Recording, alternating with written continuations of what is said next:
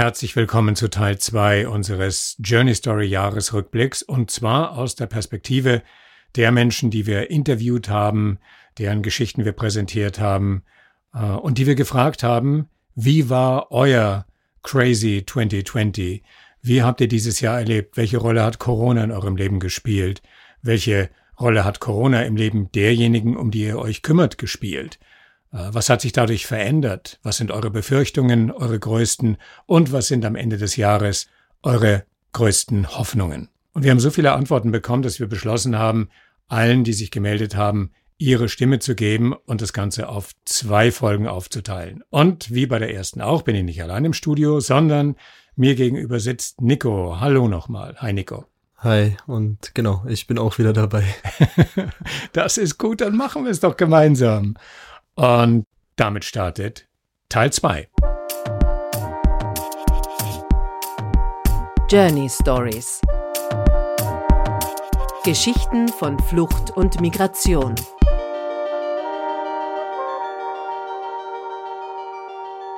Nico, als ich angefangen habe, die Sendung vorzubereiten, saß ich vor ein paar Tagen vom Computer und da poppten auf ORF Online, also äh, im österreichischen Rundfunk, zwei Meldungen nebeneinander auf, die ich irgendwie geradezu repräsentativ finde für den Irrsinn, der jetzt im Moment gerade läuft. Meldung Nummer eins. Wintereinbruch bedroht tausende Flüchtlinge in Bosnien. Und Meldung Nummer zwei. Seilbahnen pochen auf Öffnung der Skigebiete. Zweimal Schnee. Und unterschiedlicher könnte es nicht sein. Ja, also dieser, dieser Kontrast ist schon, schon gewaltig. Auch wenn man sich vorstellt, die, die geografische Nähe zwischen den zwei Schlagzeilen dass unsere Sorgen zugegeben für bestimmte Branchen ist es ernst, sind es ernstzunehmende Sorgen, aber dass unsere Sorgen sich auf das Öffnen von Skigebieten bezieht, während sich die Sorgen von ganz realen Menschen nicht weit von hier, nicht weit von Österreich, äh, auf, ja, auf das Überleben im Winter im Wald bezieht. Ja, das kann man ja noch weiterdenken. Jetzt ein paar Tage später äh, gibt es eine neue Schlagzeile im ORF, die lautet Seilbahner bekämpfen FFP2 Maskentragepflicht. Kann ich ja auch irgendwie verstehen. Ja, wie willst du das durchsetzen? Wie soll das gehen? Was, wenn du im Lift sitzt und die Maske wird nass? Das heißt ja immer, das darf nicht passieren. Also tausend ungelöste Fragen. Auf der anderen Seite, siehe Meldung Nummer eins, es gibt Leute, die leben in Bosnien im Wald, die kommen nicht über die äh, kroatische Grenze oder die erleiden Pushbacks, ähm, haben nichts, wo sie unterkommen können. Von Maskenpflicht keine Rede. Die wären froh, wenn sie in irgendeiner Weise Schutzmaßnahmen hätten, nicht nur gegen die Kälte, sondern auch für die Gesundheit. Und das ist ja auch ein Kontrast, in dem wir alle 2020 gelebt haben, weil wir alle waren in einer Situation, wo wir uns gerne, wo wir Wünsche hatten, wo wir Situationen hatten, in denen wir gerne irgendwie was ändern wollten, auch was Grundlegendes wie für manch, in manchen europäischen Ländern einfach vor die Tür gehen. Und gleichzeitig weitergedacht haben wir dann Menschen, die vor den Türen Europas stehen oder auf der Türschwelle festgehalten werden und nicht weiter können. Ja, und die Leute, die sich um diese Menschen kümmern, müssen diese Widersprüche aushalten oder haben gelernt, sie auszuhalten oder haben es nicht gelernt, sie auszuhalten und sind wütend oder verzweifelt oder frustriert äh, Anklänge haben wir ja schon in der, im ersten Teil gehört. Und jetzt kommen weitere Stimmen dazu. Und unsere ersten beiden Beiträge sind von Line und von Lydia. Äh, Lea hat die beiden interviewt, Freundinnen von ihr. Die beiden sind Forscherinnen im Bereich Migration und Integration. Äh, Line lebt und arbeitet in Kopenhagen und Lydia lebt und arbeitet in Berlin. Wir haben mit ihnen gesprochen, was Volunteers, Freiwillige in der geflüchteten Arbeit motiviert, in 2015 und heute aktiv zu sein. Genau, da gab es viele Gemeinsamkeiten. Mir ist in Erinnerung geblieben, Small Acts make a big difference. Und hier ist Line. Hi, Journey Stories. This is Line from Denmark, giving a short recap on the year that went wrong. Corona changed everything and caused terrible situations for so many people, not least the people who lost their loved ones. And I think for me as a ethnologist, um, working with civil society and marginalized and vulnerable groups, I am particularly worried about the long-term consequences uh, in regards to loneliness and mental illness. And I think that we, uh, unfortunately, have only seen the top of the iceberg. However, I also leave 2020 with a spark of optimism since we in Copenhagen have experienced a rising tendency of people really helping each other out in the local community. And personally, I have gained a permanent back pain from working at home, but I have also gained a lot of time with the people I love, and I have appreciated to be able to take things in a slower pace this year. For 2021, I hope for a vaccine. I hope for more hugs. I hope for more parties where you can dance. And I really hope to see my family and friends who live abroad. Thank you again for a great podcast and Happy New Year. Dann an dieser Stelle schon mal danke für die Glückwünsche und äh, danke für das Kompliment. Und wir gehen gleich mal weiter zu Ihrer Freundin Lydia aus Berlin. Mein Jahr 2020 war geprägt von Gegensätzen. Zum einen habe ich das Jahr als ein sehr entschleunigtes Jahr wahrgenommen. Durch die Corona-Auflagen hier in Berlin, in Deutschland, war ich einen Großteil der Zeit dazu gezwungen, zu Hause zu bleiben, viel Zeit in meinen eigenen vier Wänden zu verbringen oder auch in der Natur. Ich hatte das Privileg, dass ich von zu Hause aus arbeiten konnte. Das heißt, ich musste mich jetzt in meinem Arbeitsalltag auch keinen großen Gefahren aussetzen. Ich habe viel Zeit mit meinem Partner verbracht, mit meiner Familie verbracht. Zeit, die ich als sehr wertvoll empfunden habe, als sehr intensiv, für die ich auch sehr dankbar bin. Auch allgemein hat, hat dieser Lockdown eine gewisse Ruhe in mein Leben gebracht. Ich konnte meine eigene Situation nochmal anders reflektieren. Und das war durchaus wertvoll. Zum anderen war das ja, und ist es auch immer noch, natürlich sehr stressig, insbesondere mental. Die ständige Gefahr, die überall zu lauern scheint und das ständige Abwägen, ob man jemanden trifft, wen man trifft, ob man eine Gefahr darstellt für andere, selbst bestimmte Risiken eingeht. So von diesen Fragen war mein Alltag auch sehr durchzogen. Und das habe ich auch als sehr belastend wahrgenommen. Gerade bei Personen aus meinem eigenen Umkreis, die zu, zur Risikogruppe gehören, wie man damit umgeht, wie man trotzdem schöne Zeit miteinander verbringen kann, auch wenn man ähm, möglichst wenig Risiko eingeht. Ich habe auch viele internationale Freunde und bin es gewohnt, auch viel zu reisen. Auch das ist natürlich ein Riesenprivileg und das wurde mir, glaube ich, dieses Jahr auch bewusster denn je. Ich hatte dieses Jahr eben nicht die Möglichkeit, meine Freunde zu besuchen oder dass meine Freunde mich besuchen. Freundschaften wurden auf die Probe gestellt, aber durch die digitalen Möglichkeiten haben sich auch wieder ganz neue Wege aufgetan, Freundschaften zu beleben und weiterzuführen. Insofern bin ich dafür auch sehr dankbar. Ich bin gespannt, wie es weitergeht. Ja, die Frage, wie es weitergeht, die stellen wir uns tatsächlich alle. Hoffentlich gut.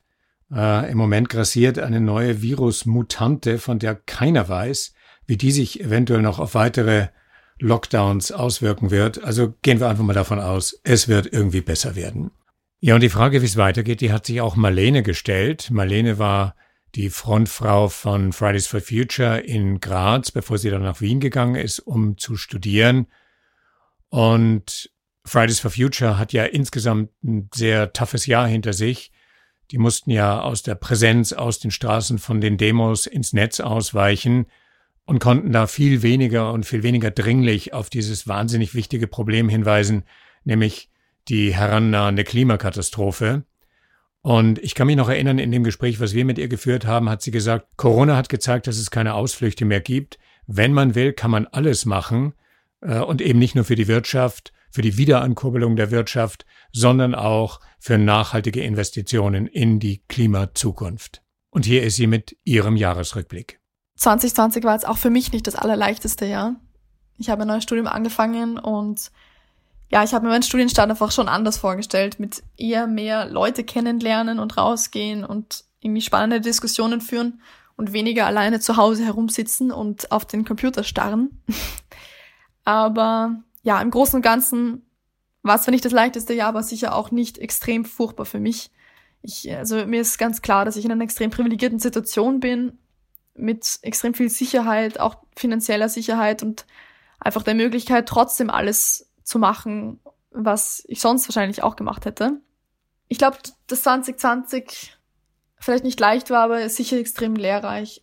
Also für mich zumindest, ich habe irgendwie schon viel mitgenommen jetzt.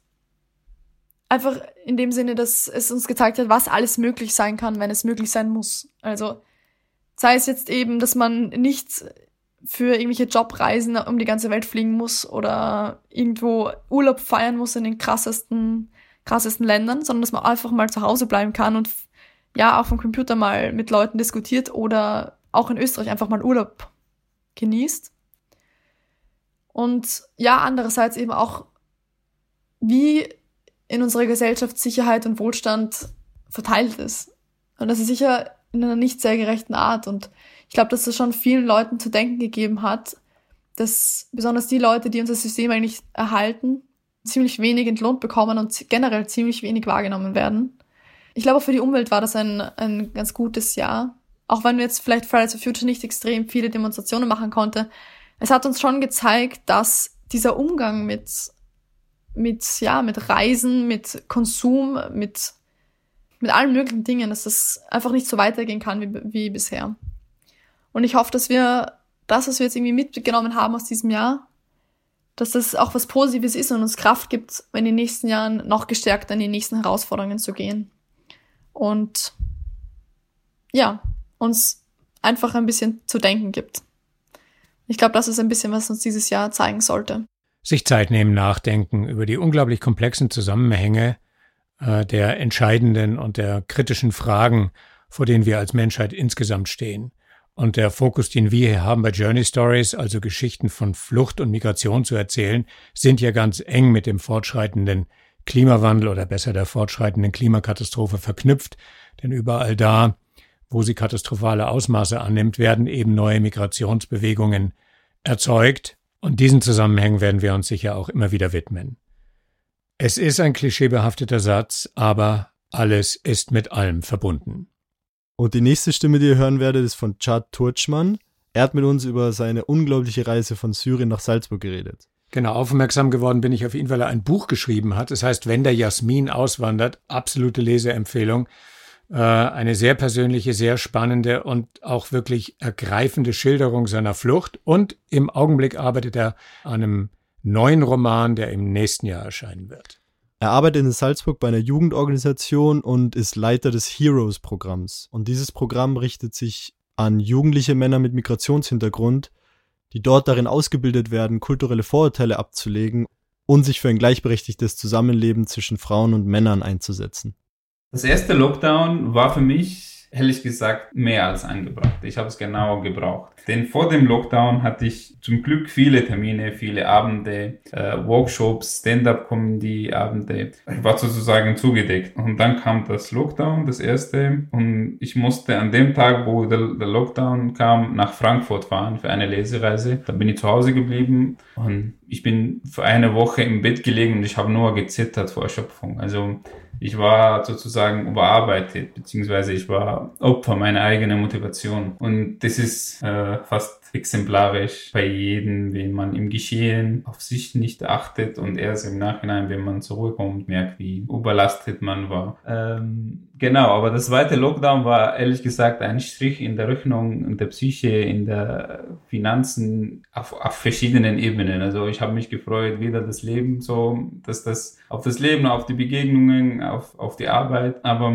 was aus meiner Sicht sehr stark vernachlässigt und benachteiligt wird, äh, sind die Gespräche in den Medien über so Kunstschaffende oder die Aspekte, die psych psychische Aspekte oder Schäden der Pandemie bei vielen Menschen. Also es wird viel über Wirtschaft geredet, aber ich glaube, es ist auch wichtig, über die zweite Pandemie, die mit dem Virus einhergeht, ist die Einsamkeit und die finanzielle Herausforderung oder Frauen, also Gewalt an Frauen. Ich kenne durch meine Aufgabe als Heroes Gruppenleiter viele Fälle und das ist einfach schade, dass das nicht zu Wort, zum Wort kommt und in die dunkle Ecke gestellt wird. Wobei, also, weiß ich nicht, was ich sagen soll. Ich, ich jammere nicht. Aber ich kann auch nicht, weil wenn ich mit meiner Familie in Damaskus rede, schaut es ganz anders aus. Also manchmal tue mich schwer, was ich Ihnen sage. Denn wir können uns darauf einigen, dass wenn Pandemie auf Krieg trifft, dann kann es nur brutal sein. Also Gott sei Dank, dass ich eine Pandemie in Österreich erlebe. Einerseits. Andererseits fehlen mir die Worte, wie ich ihnen helfen kann. Ich versuche zum Beispiel meine Familie finanziell zu unterstützen, regelmäßig, aber bei mir ist auch jetzt äh, die Situation unbrenzlig, ungünstig geworden durch den Ausfall vieler Veranstaltungen. Aber wie gesagt, ähm, das ist, ich wiederhole es nochmal, ein Luxus, eine Pandemie in Österreich oder in Deutschland zu erleben. Die sind in die Situation gekommen, zum Beispiel, dass sie die, also die Krankenhäuser sind sowieso voll, die Menschen werden in den Fluren stationiert und äh, sind in der Situation gekommen, dass sie entscheiden mussten, wer lebt und stirbt. Aber auch parallel zu dem Krieg und den, der Pandemie gibt es jetzt von den USA neue äh, Sanktionen, Kaisersanktionen gegen dem Regime, dem diktatorischen Regime, dass kaum mehr ähm, Treibstoff oder notwendige äh, Lebensmittel oder grundlegende äh, überhaupt Mittel zum Leben importiert werden können in das Land. Die Sanktionen sind an, zwar an das Regime, an das diktatorische Regime gerichtet, aber natürlich leidet das Volk darunter riesengroße Schlangen vor den Tankstellen in Damaskus, kein Strom, kein Mehl, also für Brot sowieso nicht, also nicht ausreichend sozusagen. Und die Währung hat sich abgewertet, also es ist wirklich, ich versuche die Dinge nicht zu überspitzen, es ist ein äh, apokalyptisches dystopisches Szenario, was da abläuft. Genau, also für mich ist es eigentlich immer so ein Kontrast zu dem, wie ich hier in Österreich lebe oder wie wir in Österreich leben. Der Bezug nach Syrien. Es öffnet mir die Augen so für den, was wir da haben, dass man glücklich dankbar dafür ist und wenn man, wenn es geht, auch äh, man die Ressourcen hat, auch für andere Menschen einzustehen und auch Hilfe zu leisten. Ich glaube, das ist ein guter Schluss. Danke, Peter, und ich hoffe, nächstes Mal werden wir uns physisch begegnen und unter anderem umarmen. Bleib gesund.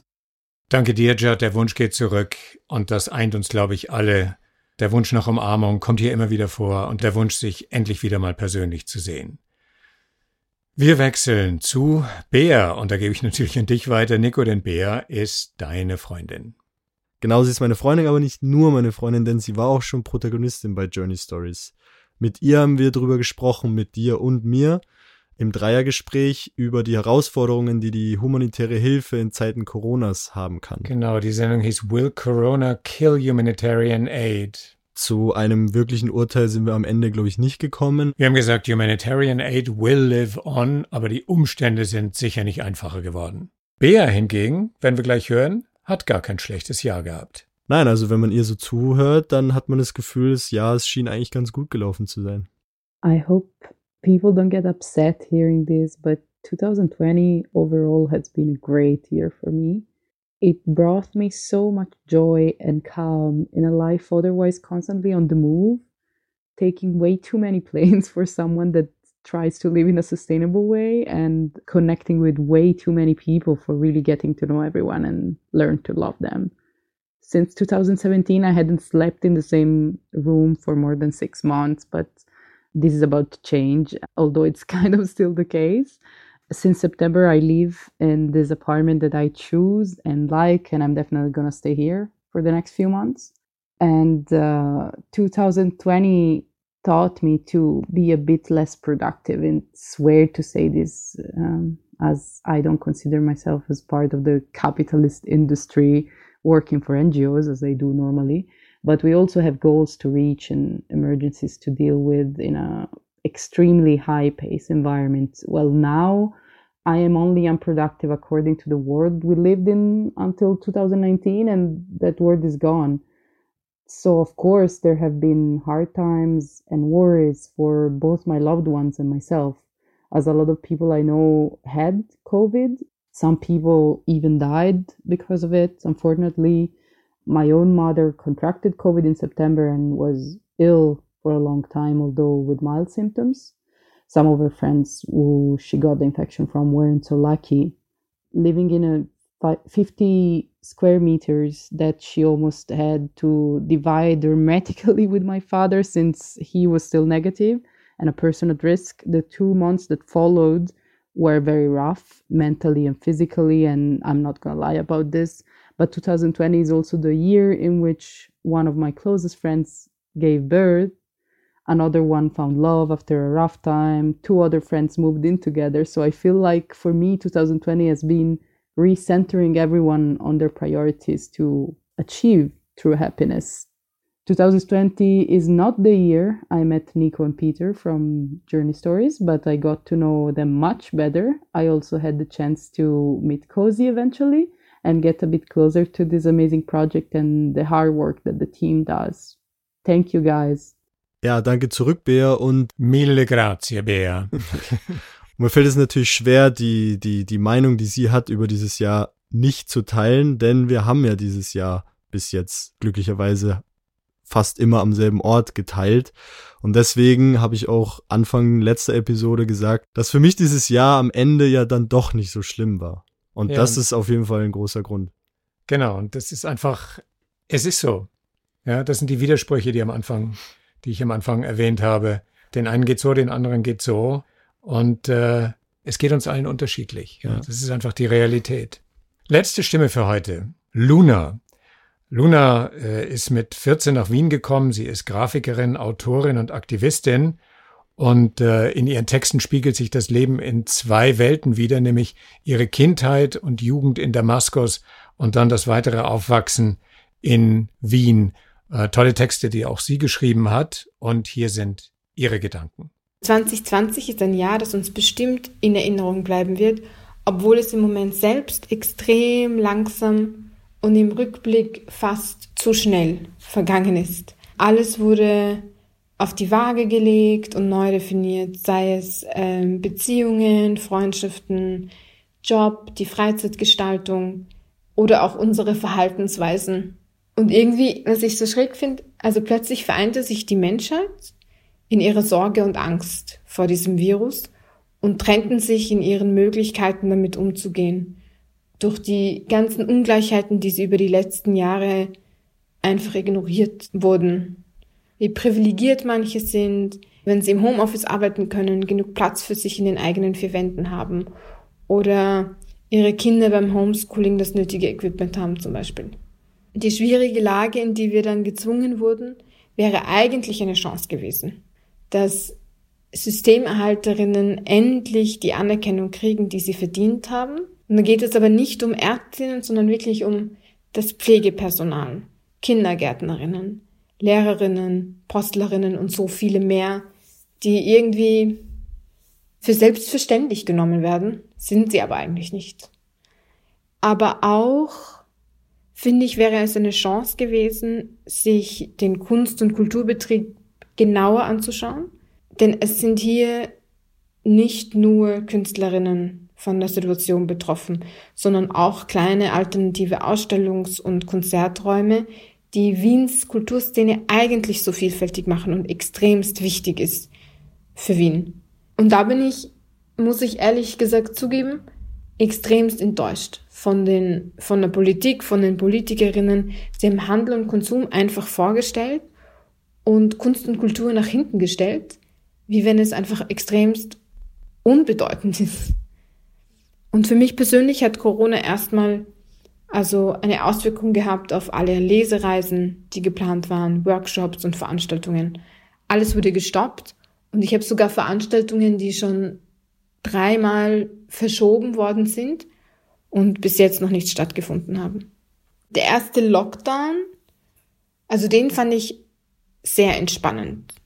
Also ich konnte zu Hause bleiben, man kam aus diesem Laufen im Alltag heraus, man konnte sich dem entziehen, ähm, alles wurde entschleunigt und ich hatte dann irgendwie auch Zeit, mich Dingen zu widmen, die, die lange irgendwie liegen geblieben sind. Aber je länger diese Situation andauerte und je unsicherer sie wurde, desto mehr überkam mich die Panik wegen dieser finanziellen Unsicherheit, die einfach in der Luft lag.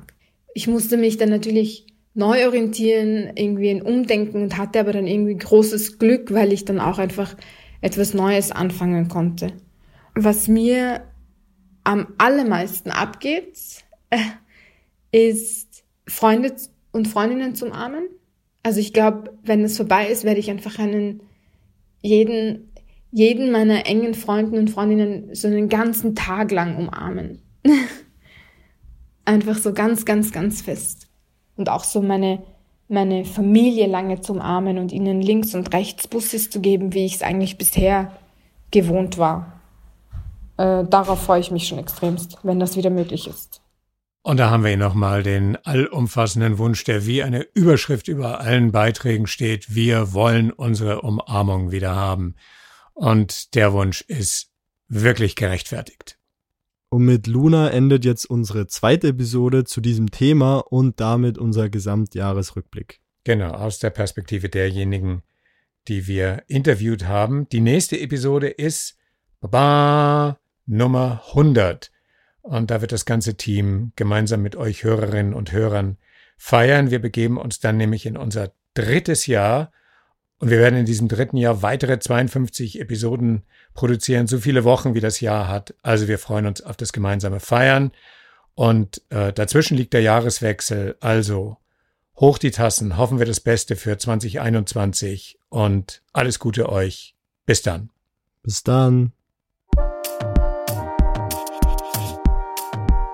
Journey Stories. Geschichten von Flucht und Migration.